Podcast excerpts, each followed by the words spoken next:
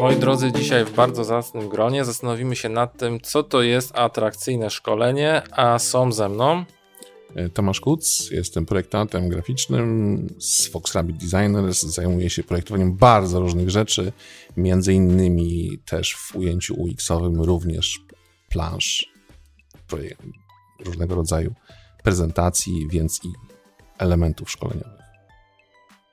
E, Sławek Weiss, e, pewnie znacie mnie z Learning Battle Cards, zajmuję się metodyką E, szkoleń. Zajmuję się też projektowaniem platform i aplikacji, które wspierają uczenie na różne sposoby. Czasami nie są po prostu podobne do zwykłych platform typu LMS. A ja nazywam się Piotr Maczuga i mógłbym o sobie powiedzieć chyba, że jestem ed edukatorem. Tak naprawdę robię trochę wideo, pomagam firmom i ludziom robić edukację nowoczesną, cyfrową w internecie. No i między innymi też bloguję i robimy sobie podcast. Dobra, panowie. Temat taki atrakcyjne szkolenie, czyli, czyli jakie? Bo jakby atrakcyjność mi się kojarzy przede wszystkim z jakimiś walorami takimi estetycznymi, że to przyciągnie moją uwagę, bo jest atrakcyjne. Atrakcyjna może być okładka pisma, na przykład w Empiku na półce.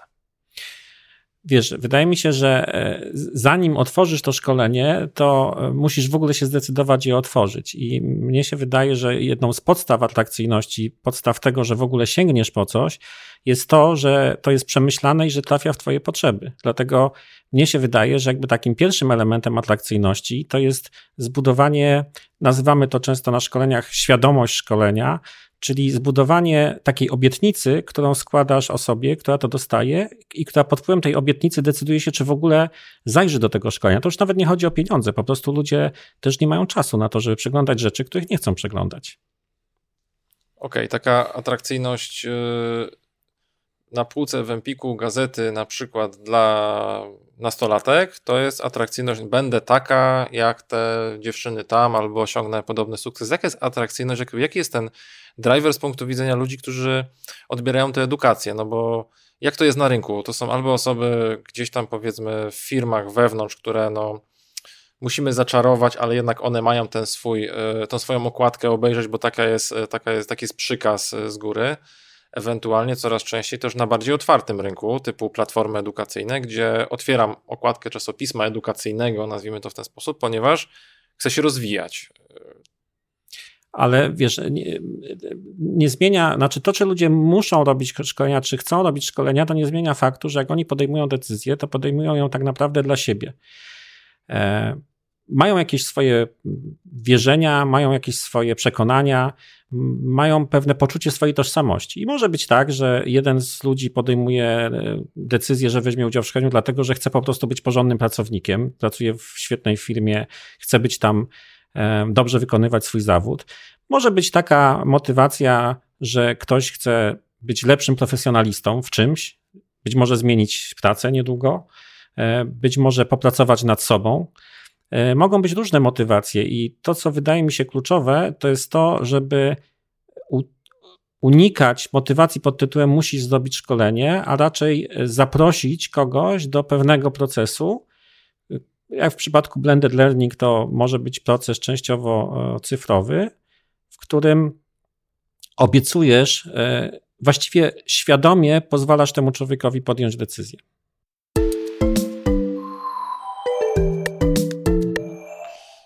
Produktach takich nieedukacyjnych często widzę, że jest tak, że jeżeli pracujemy, jest taki model w marketingu już bardzo stary, nazywany AIDA, który zaczyna się od tego, że musisz właśnie przykuć uwagę.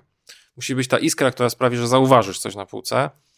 Y, tutaj, jako osoby pracujące z tymi treściami learningowymi, mamy trochę taki, mam wrażenie, problem, że my nie mamy tej okładki. To znaczy, nie do końca mamy to miejsce, w którym mamy przykuć. Bo co to jest? To jest y, tytuł szkolenia, czy to jest jakiś lead, który go opisuje w trzech zdaniach, czy to jest jakaś oprawa graficzna, którą ktoś zauważy? Wiesz, jeżeli chodzi o szkolenie, to nawet sposób jego podania. E, są takie badania, które niedawno, które niedawno widziałem, które mówią, że ludzie bardzo często się decydują na szkolenie wtedy, kiedy na przykład zostanie zarekomendowane, nie nakazane, tak? To zwróć uwagę na tą różnicę. E, przez choćby szefa, tak? Czy przez kolegów z pracy. E, ja się z tym nie zgodzę, że, że nie mamy do czynienia z okładką. Znaczy, uważam, że zanim człowiek zacznie się uczyć, zanim e, w przypadku szkolenia stacjonarnego, nie wiem, zapakuje się i pojedzie na salę szkoleniową, albo zanim otworzy szkolenie e-learningowe, ma mnóstwo, jest mnóstwo przestrzeni, w których możesz zbudować nie tylko jakby wygląd tego szkolenia, ale w ogóle całą koncepcję czy całą ideę, y, która za nim stoi, tak? No bo możemy sobie wyobrazić, że w firmie funkcjonują pewne szersze e, idee, na przykład takie, że stajemy się, nie wiem, lepsi albo stajemy się, e, bardziej dbamy o siebie. W tej chwili w firmach jest bardzo modne podejście takie well-beingowe na przykład, tak? Że, że jakby staramy się, żebyśmy dobrze pracowali, żebyśmy byli dobrzy dla klientów, ale bez szkody dla własnego zdrowia. I e, moim zdaniem, e, i tutaj wydaje mi się to jest kluczowe, że polityka dotycząca e, samych szkoleń powinna być spójna z polityką w ogóle informacyjną dotyczącą rozwoju w firmie. I, i, i, i to jest też pytanie o, o, bariery, które powstają przy uczeniu. Czy ludzie po prostu w ogóle w firmie są namawiani do uczenia, czy tworzy im się w ogóle takie psychologiczne, do, dobre środowisko do tego, żeby mogli się uczyć, mogli popełniać błędy i mogli sami wy, wy, wykazywać inicjatywę w uczeniu się na przykład. Czyli jeżeli ktoś jest instructional designerem i de facto tak generycznie z punktu widzenia pracy w e-learningu powinien odpowiadać za e, przełożenie wiedzy na slajdy, teraz bardzo spłycam, ale, ale, ale trochę tak jest, on nagle w, naszych, w naszym świecie XXI wieku staje się e, psychologiem, HR-owcem, w dużej mierze, ponieważ musi umieć jakby spojrzeć na te aspekty. Powiedzmy, staje się metodykiem, nowoczesnym metodykiem uczenia, e, w którym e, ze względu na zmianę tego środowiska, które jest wokół nas, zmianę narzędzi, którymi się jako edukatorzy posługujemy, e, wymagane są też zupełnie inne umiejętności niż kiedyś dawno, dawno temu. Kiedyś rzeczywiście pedagog czy andragog to byli w, w dużej mierze jakby osoby, które bardzo dużo wiedziały o psychologii uczenia się. W tej chwili e, wydaje mi się, że produkty cyfrowe wymagają absolutnie dużo szerszej wiedzy i między innymi takiej wiedzy, jak, jak, jak za chwilę pewnie od Tomka e, usłyszymy, która wykracza poza taką metodykę, która była kiedyś uczona, nie wiem, w liceach pedagogicznych na przykład.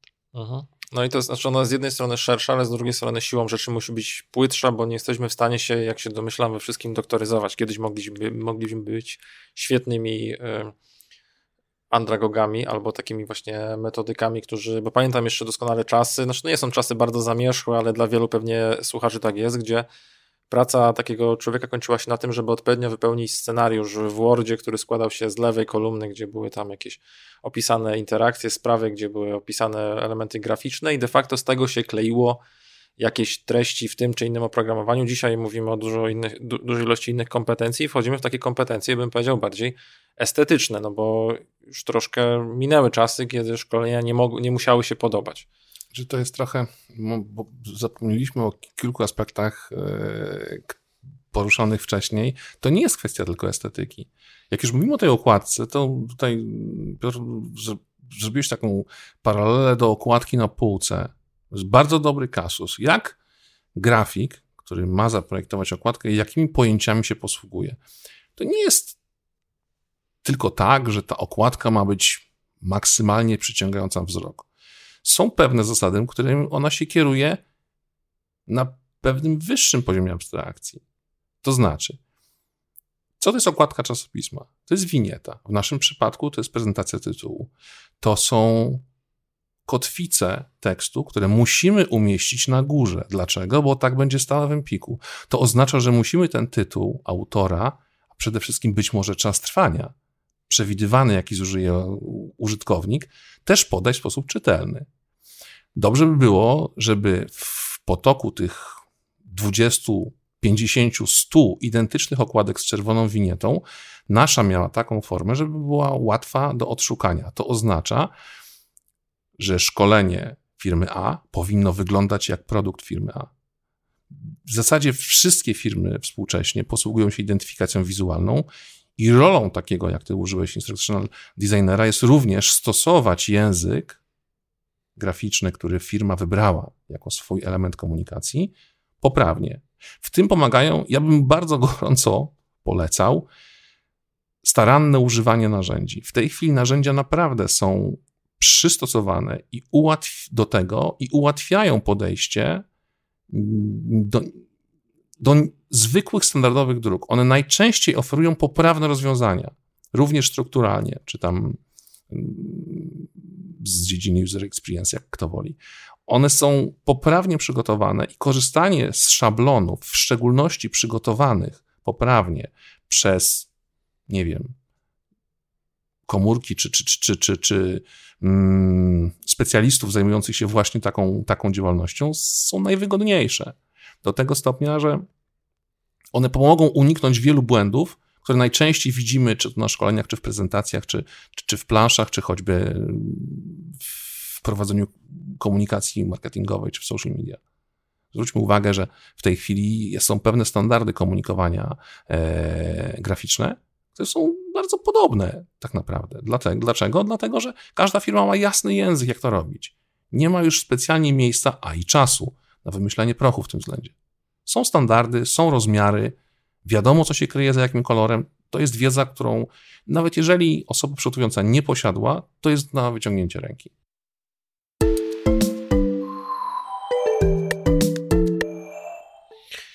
No ja myślę, że ciekawe jest też to, że jak Piotrze, kiedyś byłem na Twoim szkoleniu dotyczącym zrobienia filmiku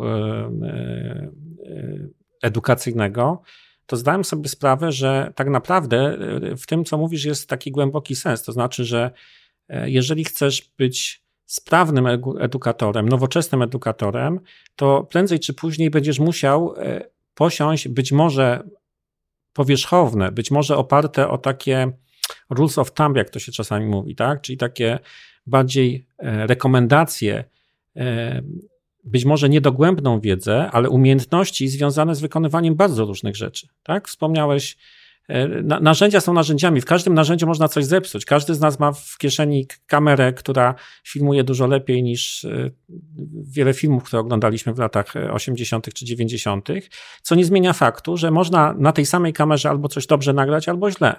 Canva, wspaniałe narzędzie, ale też można zepsuć. E, my kiedyś e, z Tomkiem e, dokonaliśmy takiej analizy prac, jakby prowadząc szkolenie na ten temat. Przy tej okazji zrobiliśmy analizę prac i okazało się, że nawet ludzie, którzy mają dobry szablon, którzy mają dobrze przygotowane wytyczne do niego, są w stanie zawsze coś zepsuć, ale to nie dlatego, że oni chcą coś zepsuć, tylko dlatego, że oni nie znają takich podstawowych jakby wytycznych, którymi się należy kierować podczas robienia. Ja mam wrażenie, że graficy też nie zawsze znają takie podstawowe wytyczne. Znaczy w sensie, że w niektórych y, poziomach zawodowych typu grafik rzadko kiedy się pochyla nad PowerPointem, tak jak w mojej branży montażysta, szczerze powiedziawszy, nawet dobry montażysta rzadko kiedy potrafi nakręcić film komórką, no bo nie schodzą do pewnego pułapu, mimo że później y, mówię, że o moim szkoleniu ja też mam wiele odkryć takich, że zawodowcy później zaczęli używać tych samych narzędzi, ponieważ o ile dają one mniejsze możliwości, tak jak Canva nie można porównywać do Photoshopa czy Illustratora, tak spełniają zupełnie inną rolę. Możesz przygotować sobie materiał niemalże ad hoc i spełnić taki, takie mm, to minimum, no ale w takim razie, gdzie od kogo czerpać inspirację tak naprawdę, żeby to... Ale wiesz, są pewne takie podstawy, że bez względu na to, jakie narzędzie użyjesz, to kolor czerwony to jest stop, kolor zielony to jest jedź i jeżeli tego nie wiesz, to się prędzej czy później na czymś takim wysypiesz. Tak? Jeżeli nie umiesz pisać e, w sposób poprawny językowo, to nie ma znaczenia, czy ty to napisałeś na maszynie do pisania, czy napisałeś w Wordzie, czy napisałeś w czymś, co w ogóle jest jakimś kosmicznym narzędziem do pisania, ponieważ e, sztuczna inteligencja nie jest jeszcze tak silna, żeby ci poprawiła ten tekst no, wystarczająco dobrze, żeby był na przykład stylistycznie dobry. Tak? W związku z tym jest pewna baza, na której, którą trzeba znać, ja nie wiem, jaka jest praktyka e, pracy nad szkoleniami w samych korporacjach, bo sam robię to raczej we własnej firmie na zlecenie, ale wydaje mi się, że chyba nie zawsze jest czas na to, żeby każdym odcinkiem e, takiego szkolenia w produkcji zajął się wysokiej klasy profesjonalista, który, bo to wydaje mi się to nawet trudne z punktu widzenia nie wiem, logistycznego, tak? Oczekiwanie dotyczące uczenia jest i ono powinno być załatwione w ciągu dni, tygodni, a nie miesięcy. Znaczy jest jeszcze a propos przygotowywania treści, moim zdaniem nie sposób oddawać w ręce specjalistów przygotowywania treści szkoleń, dlatego że nawet jeżeli mamy do przygotowania N plansz zawierających pytania, czy tezy, czy, czy cokolwiek, to, to ktoś, kto to szkolenie konstruuje, ma za zadanie użyć takiego języka, żeby jego tezy, jego wiedza dotarła jak najkrócej. A to po prostu jak w dawnym świecie, jak kiedyś, wymaga po prostu redakcji.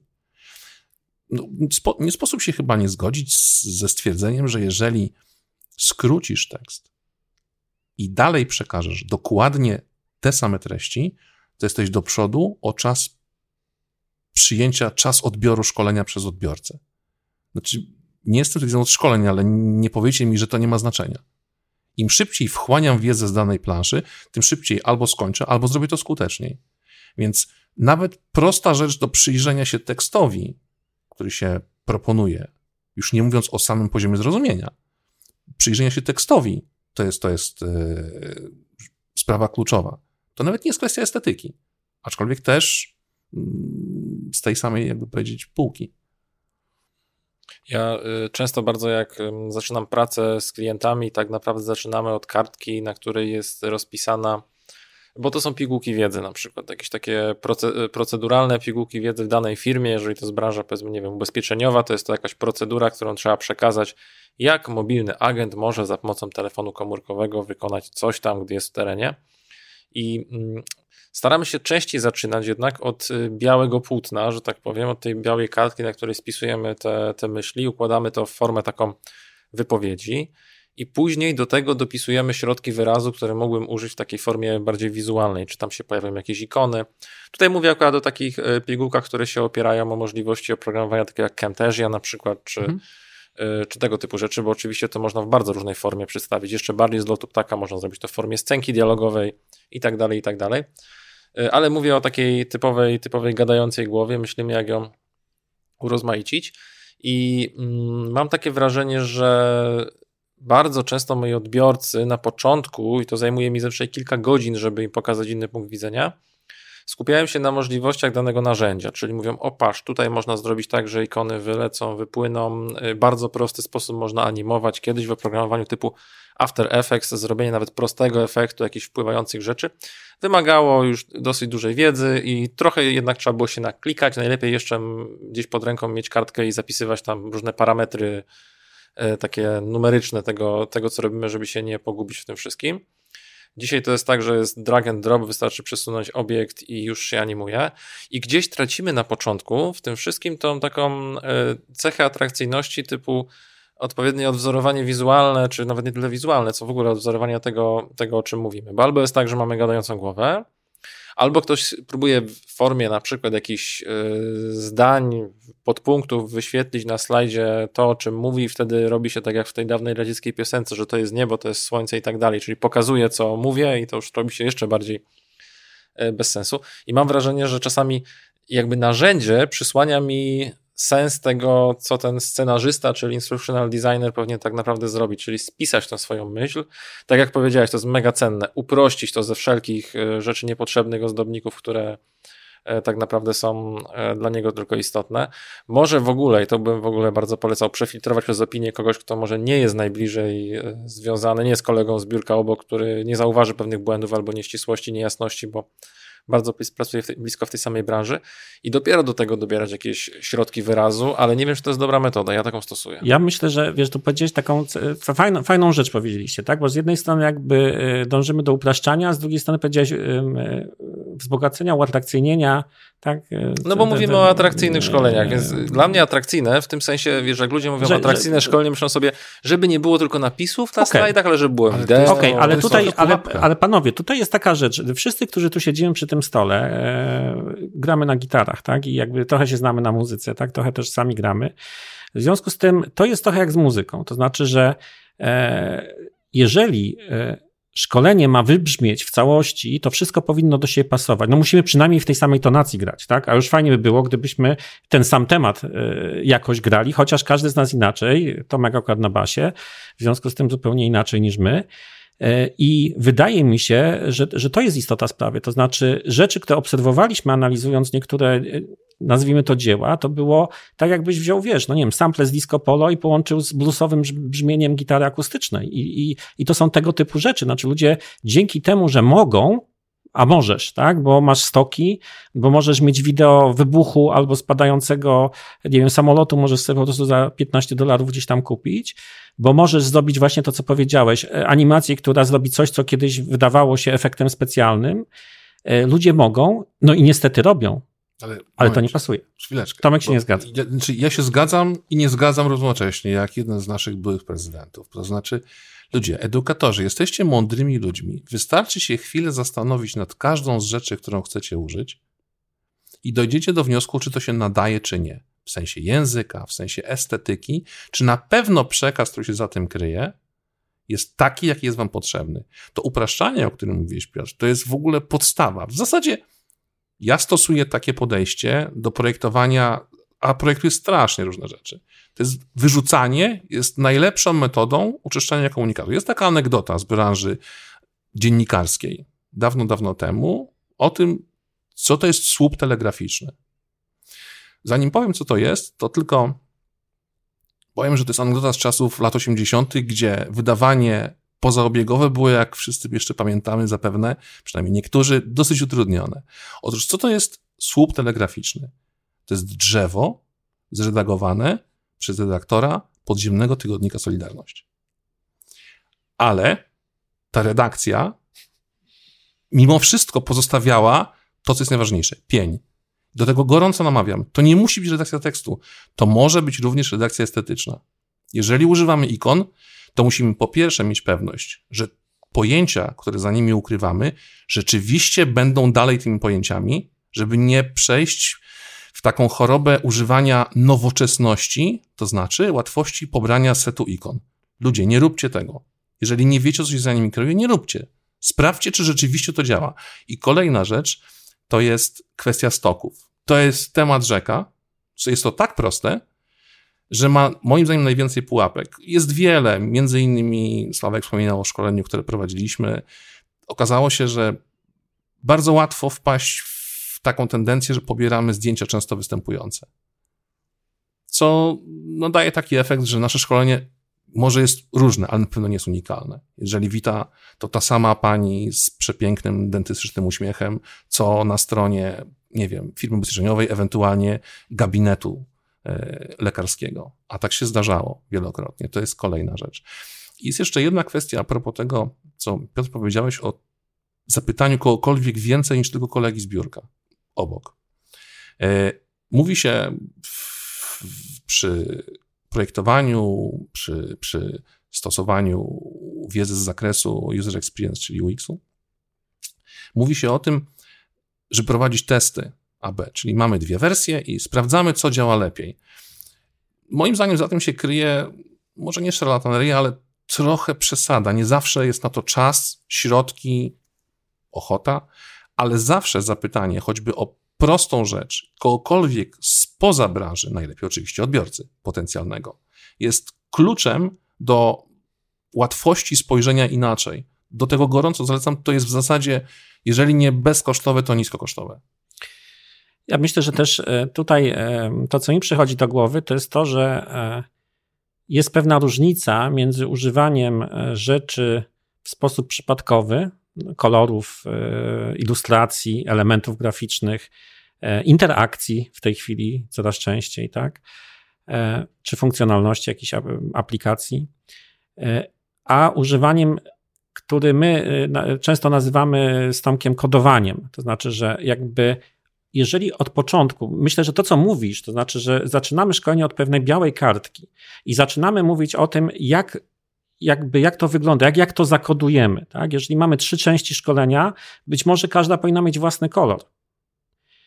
Tak? Być może te kolory nie powinny wyskoczyć tak przypadkowo, że akurat no tam gdzieś tam były trzy kolory użyte, no to żeby był czwarty, to się tam dobiera kolejny, który gdzieś tam jakiś program y, w internecie pokazuje, że pasuje, tak? Że tam nie wiem, jest z palety, y, nie wiem, material design czy coś takiego, tak? To, to nie wystarcza. Trzeba to robić planowo i kodowanie, e, moim zdaniem, jest bardzo silnym narzędziem, dlatego że kodowanie zamiast tworzyć szum, e, utrwala. Czyli ono powoduje, że ci utrwala strukturę, utrwala ci to, co chcesz, pod jednym warunkiem, że wiesz, co robisz. I dlatego ta biała kartka, o której mówisz, moim zdaniem to jest absolutna potrzeba, a najgorsze, co się może stać, to chęć zrobienia czegoś tak samo, jak gdzieś tam widziałem, tak? No bo ci, którzy to coś robili, mieli inny zamysł. Kiedyś pamiętam, że dyskutowaliśmy o tym, czy to nie jest tak, że jeżeli się za bardzo nie znasz, to możesz popełniać błędy takie, że obserwujesz nawet najlepszego trenera, tak? I se notujesz, tak? Że okej, okay, wszedł do sali, używa niebieskich pisaków, tak? Ma rozpiętą marynarkę. Tylko, że jak jesteś trenerem, to wiesz, że to nie ma znaczenia, tak? Bo to, bo możesz użyć czarnych pisaków i możesz przyjść bez marynarki, a, a to nie o to po prostu chodzi. Możesz złe wnioski wyciągnąć, może rozpiął marynarkę nie dlatego, że jest taki nonszalancki i chce zrobić wrażenie, tylko może było za ciepło na przykład i nie myślał dużo o dress-codzie szkoleniowym, tylko jest takim już, mówiąc nieładnie, starym wyjadaczem, że po prostu tak to zrobił, a ty sobie dopisujesz inne tutaj cechy, które wcale nie występują. No dobra, ale to tak, bo doszliśmy do takiego etapu, w którym mówimy kodujmy zgodnie z regułami, są prastare, uświęcone reguły i teraz się zastanawiam, co mają uczynić ci, którzy z natury są takimi trochę bardziej ikonoklastami. W sensie dalej chcą tworzyć, ale może trochę, no bo gdybyśmy zawsze grali w tej samej tonacji, zawsze tą samą melodię, to pewnie nie powstałby jazz nigdy tak naprawdę. I teraz gdzie jest prawda? To temat rzeka, ale nie, temat rzeka. nie dotykajmy. to znaczy, jeszcze raz może dookreślmy pytanie, tak mhm. naprawdę. E, czy rzeczywiście jest tak, że powinniśmy trzymać się tylko ustalonych reguł? Takie jest pytanie tak naprawdę.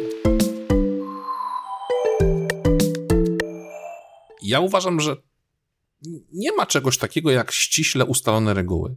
Ważniejsze jest, żeby nie fałszować, niż żeby trzymać się dokładnie tematu improwizacji, jeżeli już mamy pozostać w tej poetyce jazzowej.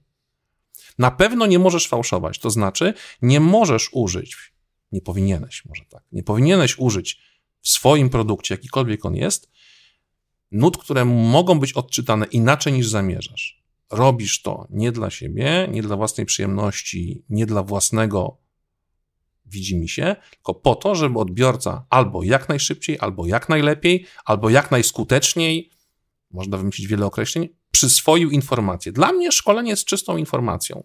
To, że wy je tam obudowujecie jakąś merytoryką, to super, super, ale to jest wasza dziedzina, ja się na tym nie znam. Dla mnie jest to informacja, którą mam zapakować w jasny przekaz. I oczywiście nie sposób wziąć książkę i powiedzieć, OK, czerwony angażuje mocno, użyjmy tego koloru zawsze. Może tak, ale jeżeli w tym samym, jeżeli możemy użyć innego koloru, ale będzie to jedyny, to jego moc będzie też silna. Nie ma tutaj jasnych reguł. Jeżeli można coś powiedzieć, co dla mnie jest regułą, która bardzo się przydaje, to minimalizacja. Nie wiemy, jak coś zrobić, ściągnijmy ze trzy popularne aplikacje, zobaczmy, jak inni to zrobili. Szczególnie w telefonach. Każdy ma telefon, ludzie, szczególnie im są młodsi, nasiąkają pewnego rodzaju językiem graficznym, który jest w zasadzie ok. To są dobre wzorce, z których można, mówiąc brzydko, kopiować. Szczególnie, że czasy, kiedy telewizja narzucała nam estetykę, czy książki narzucały nam estetykę, to jest historia tak naprawdę. W tej chwili estetykę narzucają nam, narzuca nam sieć, a w szczególności urządzenia mobilne. To są dobre tropy.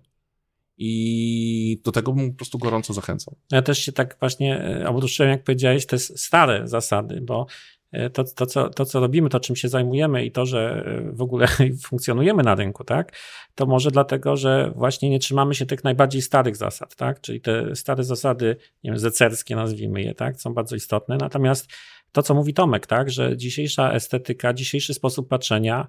E, podam Wam przykład. Ja pamiętam w szkole średniej e, byliśmy karani za to, że nie byliśmy w stanie na przykład napisać na wypracowania powyżej nie wiem, jednej strony A4, tak? Długopisem. Tam to daje dla tych najmłodszych, którzy jakby nie pisali jeszcze długopisem wypracowań. E, natomiast na przykład już moja córka była karana za to, że jak przekroczyła 160 znaków, to musiała 50 groszy następne zapłacić w SMS-ie. Czyli troszkę inaczej.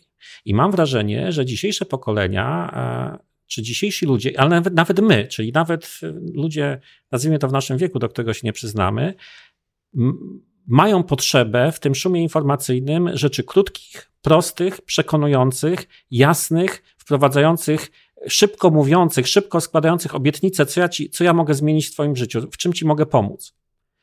Natomiast unikają, z wyjątkiem, no niestety nie każdy pisze tak jak, e, nie wiem, Agata Christie, w związku z tym, e, no jeżeli nie jesteś Agatą Christie i nie masz tego talentu, no to no nie pisz długich akapitów, bo to się po prostu nie sprawdza. Dobra, mamy e, nowego odbiorcę, który nam z jednej strony podrzuca pewne reguły, no bo tak jak słusznie powiedziałeś, telewizja już nie rządzi, nie rządzi to, co przeczytamy, otworzymy, otworzymy w gazecie, no bo powiedzmy, no możemy się inspirować w, w mnogość innych miejsc. Zresztą dzisiaj te bazy multimediów, z których ja też korzystam, nie dość, że są liczone już w dziesiątkach czy setkach tysięcy pozycji, to właściwie wszystko, czcionki, jakieś elementy graficzne, zdjęcia, materiały wideo, jingle muzyczne, animowane logotypy, to wszystko już są dziesiątki tysięcy w bazie, która na przykład mnie jako przedsiębiorcę rocznie kosztuje około 150 y, dolarów, czyli w, jakby w, w, kosztach prowadzenia działalności takiej freelancerskiej to jest nic. W dawnych czasach, jeżeli e, powierzałem coś grafikowi, to musiałem sobie zdawać e, sprawę z tego, że pewien zestaw programów graficznych kosztuje paręnaście tysięcy złotych i prawdopodobnie niekoniecznie ten, że grafik musi taki pełen zestaw posiadać zgodnie z literą prawa, no ale wszyscy się musieliśmy inspirować gdzieś czymś, co mieliśmy, e, mieliśmy pod nosem. Dzisiaj inspirujemy się często tymi najmłodszymi, co widzimy na YouTubie, co widzimy na Netflixie, co widzimy w portalach i teraz jakby pytanie brzmi, e, bo ja słyszę często od klientów, słuchaj, bo my teraz mamy takich młodych pracowników, oni potrzebują czegoś innego. I teraz ja się zastanawiam, że okej, okay, no powiem wam, jak zrobić to dla młodych pracowników. To możemy zrobić w takim stylu bardziej przyswajalnym dla młodych, Natomiast po pierwsze, czy dobrze, że ja kategoryzuję, że młody, stary? Znaczy nie dobrze, bo stereotypy tego typu nigdy nie są dobre. To jest pytanie retoryczne. Ale po drugie, no to, to co ja mam zrobić? Dwie wersje tego szkolenia dla sprawdzonych w woju ludzi, którzy... Przechodzimy do tematu persony tak naprawdę, czyli nakreślenia sobie tego, kto odbiera nasze treści i do jakiego stopnia ja mogę je jakby tutaj dopracować. No, wiesz, no, trochę, trochę wspólnie pracowaliśmy nad, nad tym inbound learning, tak? czyli między innymi nad tym, żeby zrozumieć, właściwie jak tworzyć szkolenia, które, które przyciągają, tak? Czyli y, jakby w sumie notabene atrakcyjne. Wydaje mi się, że e, realnie rzecz biorąc, e, no nie jesteśmy w stanie projektować rzeczy, które są dla wielu ludzi i przydzielać im e, precyzyjnie. Jest gruba dyskusja na temat stylów uczenia, w której wszyscy pewnie uczestniczymy. Wolałbym się nie wypowiadać, bo to nie wiadomo, jakie konsekwencje ten człowiek poniesie. Natomiast, e, natomiast e, prawda jest taka, że ludzie uczą się różnie. Tak? I to nie tylko zależy od wieku, to zależy na przykład od sposobu myślenia, tak? od sposobu podejścia do czegoś takiego, czym jest eksperymentowanie. Jest wiele teorii na ten temat, jest paręnaście różnych e, teorii, które moglibyśmy w tym miejscu przytoczyć, niekoniecznie ci wzrokowcy i słuchowcy. Natomiast ja uważam, że to, co my powinniśmy robić, to powinniśmy projektować rzeczy, które są dobre dla nich wszystkich i pozwalają im właściwie zdecydować, co, co właściwie robią. Tak? Czyli pozostawiają na tyle przestrzeni, żeby ten człowiek mógł wykorzystać to narzędzie do własnego rozwoju, bo tak naprawdę nie mówimy już dawno, zresztą od 15 chyba czy 20 lat, w praktyce myślę, że od jakichś tam pięciu, nie mówimy o nauczaniu, tylko mówimy o uczeniu. Tak? To znaczy, my jesteśmy po to, żeby pomóc człowiekowi się rozwinąć, żeby, żeby on się nauczył. My możemy pomóc, możemy nie. Mało tego, może się okazać, to co ostatnio słyszałem w rozmowie gdzieś tam z trenerami, że się, się tak dziwili, że e, no kiedyś to było tak, że jak miałeś jakiś fajny rysunek, to go wyświetlałeś i po prostu wszyscy o, nie, już wiedzieli za co, za co jakby to szkolenie, dlaczego zostało takie drogie jest. Teraz jest prawda taka, że jak ty wyświetlisz rysunek, to jest kilku takich, którzy w tym samym czasie, tak, nawet dla sprawdzenia, szybko go sobie wygooglają, tak, i znajdą jego lepszą wersję, lepiej zaprojektowaną, fajniejszą. Mówię o sali szkoleniowej, tak? W związku z tym naszą rolą nie jest jakby narzucanie komuś, jak ma się uczyć, tylko raczej włożenie swojej części, która pozwoli mu się lepiej rozwinąć, trochę mu zostawiając swobody. Po to na przykład, żeby on zdecydował, czy najpierw woli eksperymentować, czy najpierw woli posłuchać i zrozumieć, czy przeczytać.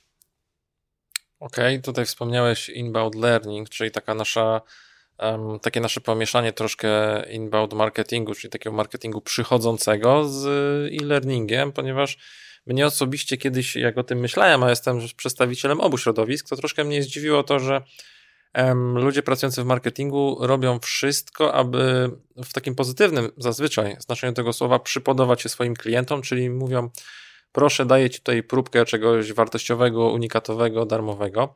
Oczywiście za tym bardzo często stoi strategia taka hochsztaplerska. To nie ma co się czarować, z tym jest bardzo różnie, szczególnie jeżeli płacimy za, mm, za ten produkt na przykład swoją, swoimi danymi i zgodą marketingową później na wysyłanie nam jakiegoś spamu czy dzwonienie do nas. Nie zmienia to jednak faktu, że jak odkryto na nowo, no to już można powiedzieć, że pewnie z dekadę wstecz, na nowo y, content marketing tak zwany, to wszyscy zaczęli się zachwycać tym, że można klientowi dać coś wartościowego, zanim mu się coś innego sprzeda. I mnie to pamiętam bardzo śmieszyło, bo była moda na podręczniki na ten temat, na różne projekty, na różne audycje, y, powstawały lekcje wideo na ten temat. I wydawało się to oczywiste, że jasne, że można dać klientowi coś wartościowego, zanim mu się to e, sprzeda. De facto nie zmieniło to rynku marketingowego w tym sensie, że myśmy nie odkryli przecież e, świętego grala, nie, nie zmieniliśmy reguł y, tworzenia marketingu, tylko odkryliśmy coś oczywistego, że można nawiązywać szczery kontakt z klientem.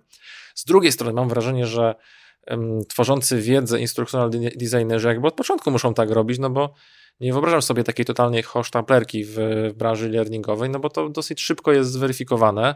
Może są takie firmy, jakieś wielkie korporacje, gdzie są bardzo cieplarniane warunki i pewnie utrzymuje się pewien standard od dłuższego czasu, bo skoro okręt płynie, to nikt nie będzie za bardzo kręcił sterem w lewo czy w prawo, nawet jeżeli płynie wolniej niż mógłby.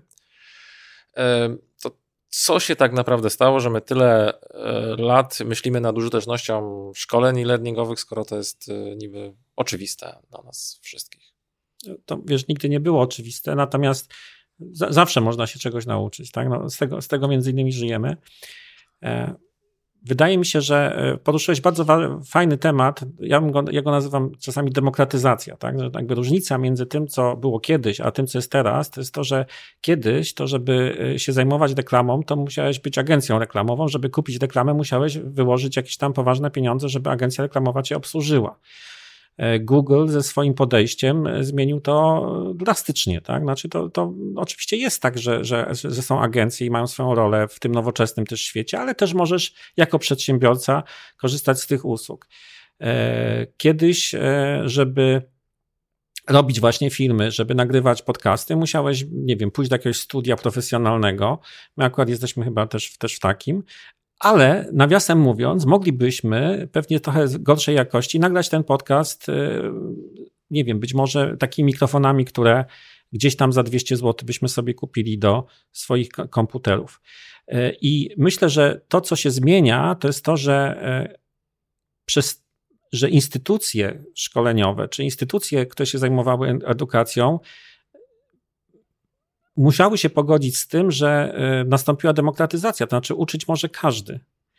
E, zresztą, jak wiesz, e, uczestniczymy wspólnie w takim projekcie, w którym młodzi ludzie rozpoczynają jakby swoją drogę i próbują zbudować pierwszy swój produkt cyfrowy, taki akcelerator jakby, w którym widać, że ludzie chcą uczyć i, i, i naprawdę nie muszą, nie trzeba być elementem jakiegoś wielkiego systemu e, szkoleniowego typu uniwersytet, typu uczelnia czy coś takiego, żeby po prostu uczyć. I mało tego, niektórzy z nich odnoszą chyba czasami większy sukces niż wydawałoby się ich wielcy konkurenci, którzy, którzy dużo więcej pieniędzy to wkładają. To prawda. To też jest tak, że ja mam wrażenie, że z jednej strony z tą atrakcyjnością jesteśmy troszkę przejęci przez e, zjawiska typu Udemy i tego typu platformy, nic im nie ujmując, ale z jednej strony e, ja osobiście jakby no, śledząc temat, dosyć często trafiam na artykuły typu sprzedał swoje szkolenia za pół miliona w tak zwanym presellingu, zanim w ogóle pokazał pierwszą lekcję, dlatego że wszystkie te kostki poukładał dobrze i nagle e, zaczęło działać. To są takie e, takie trochę mm, no, w pewnym sensie w dużej ilości też bajki o nagłym sukcesie, w który ja średnio wierzę, ale no, oczywiście no, zawsze jest jakiś tam procent populacji, która jest wybitna, to jakbym e, podważał, że ktoś osiągnął sukces jako muzyk rockowy, no osiągnął a z drugiej strony staram się unikać takiego e, fetyszu edukacyjnego, że mówię ludziom, słuchajcie, możecie być jak on.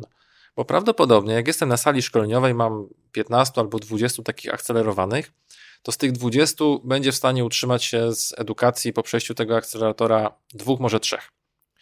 Pięciu do siedmiu tak naprawdę odkryje w sobie coś nowego i może to ich y, skłoni do tego, żeby w inny sposób spróbować, a pozostali po prostu próbują swojego miejsca w życiu, ale prawdopodobnie dzięki spotkaniu z nami się przekonają, że to jednak może nie do końca jest dla nich.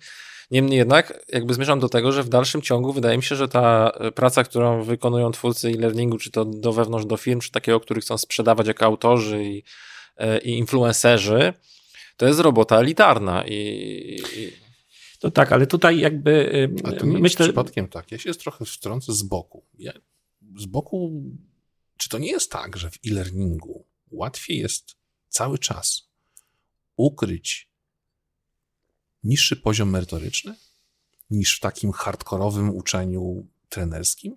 Czy to przypadkiem nie jest ogólnym powodem, dlaczego też przez rynek to jest postrzegane słabiej?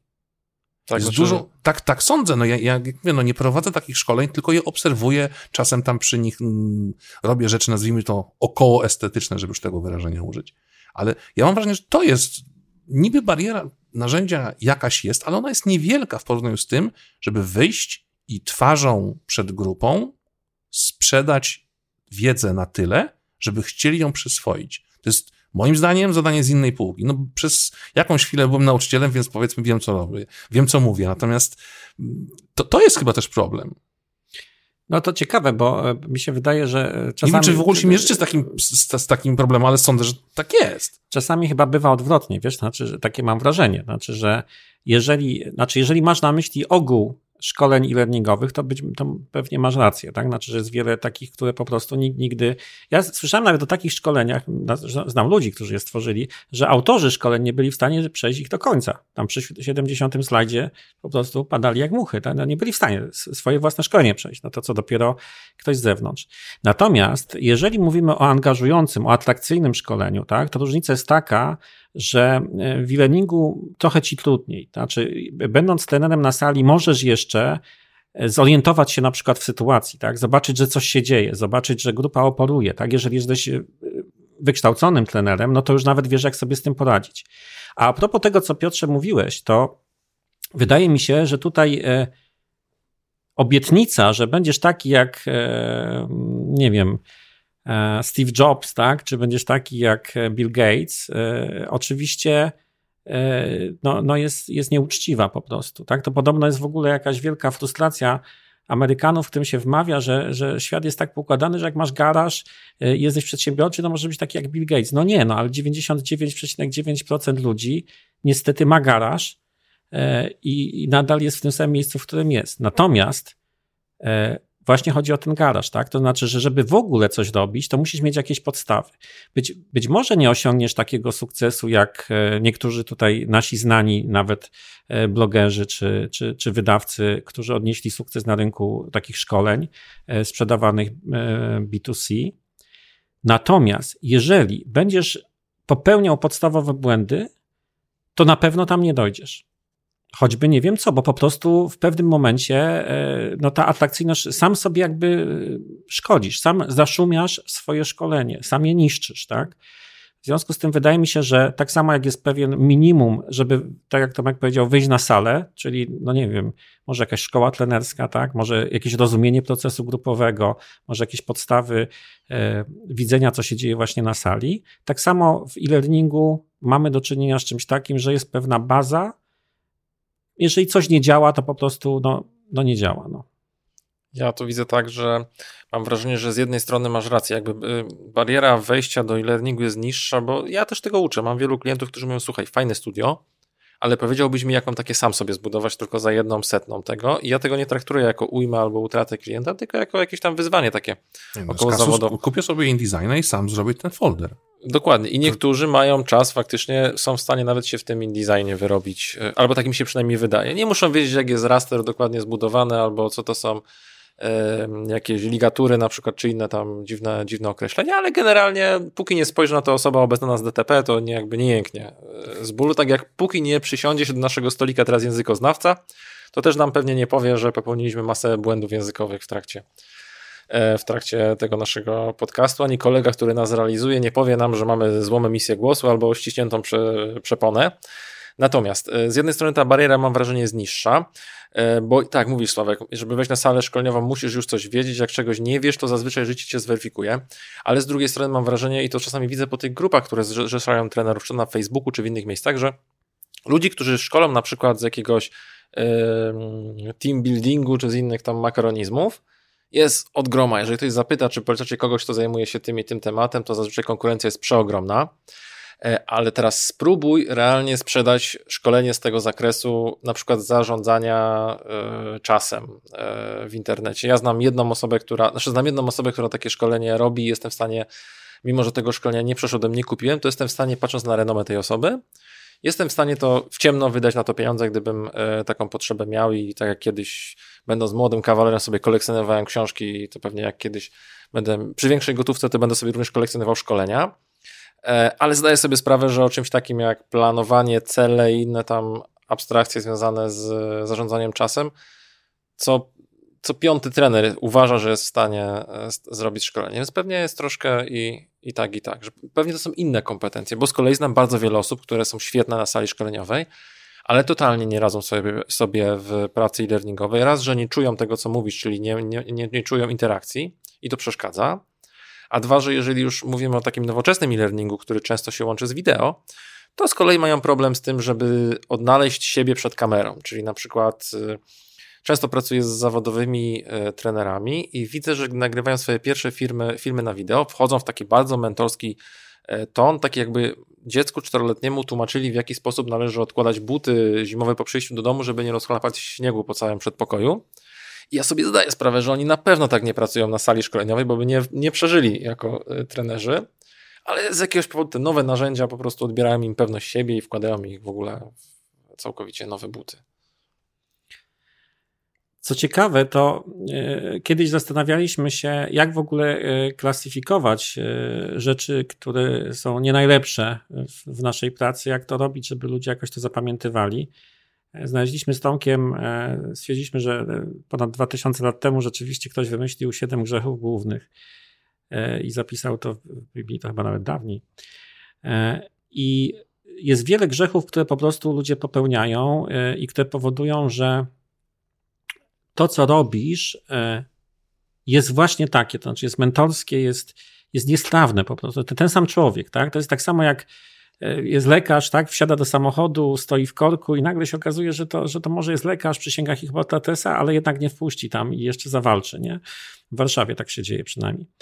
E, czasami. E, I ja myślę, że jednym z tych grzechów jest taki grzech pychy i niestety problem polega na tym, że mm, technologia i dostępność tych wszystkich rzeczy powoduje, że bardzo łatwo, jest, jest bardzo duże pokuszenie, że, się, że użyję też słowa z Biblii, e, które, e, które mm, powoduje, że starasz się zabłysnąć, tak? starasz się zrobić efekt wow. E, nagle widzisz co jakąś fajną rzecz i no nie wiem, no ja ostatnio zobaczyłem, że mogę zrobić, to jest jakiś program, że mogę sobie zrobić mapę taką izometryczną gdzieś tam za darmo czy za pół darmo, i oczywiście pierwsza myśl jest taka, no jak to w następnej produkcji to się musi znaleźć. No ale prawda jest taka, że to twoja praca nie polega na tym, żeby e, pokazywać, tak? Nie wiem, czy pamiętacie Prezi, jak tak. kiedyś było. Jak ludzie, ci, którzy dorwali to Prezi, to po prostu zaczęli na tym robić no, mnóstwo prezentacji. No, ja, to, ja zresztą też tak zrobiłem, czyli następną jak tylko zobaczyłem Prezi, chyba zresztą u Piotra Peszki na na tym, na jeszcze jak były te edukampy. edukampy, e, to następną prezentację zrobiłem w Prezi. Czym się, czym się mierzy sukces prezentacji? Pytaniami. Czy były pytania po mojej prezentacji? Tak. Czego dotyczyły? Jak to zrobiłeś? Co to za program? Nikt nie zapamiętał to, czego, to co chciałem powiedzieć, i nikt, i nikt nie był w stanie w ogóle sobie przypomnieć, o czym mówiłem, bo ich to nie interesowało. Wszyscy się zastanawiali, czy gdzieś widać y, napis, który pozwoli im samemu odcyfrować, no bo głupio się pytać, nie?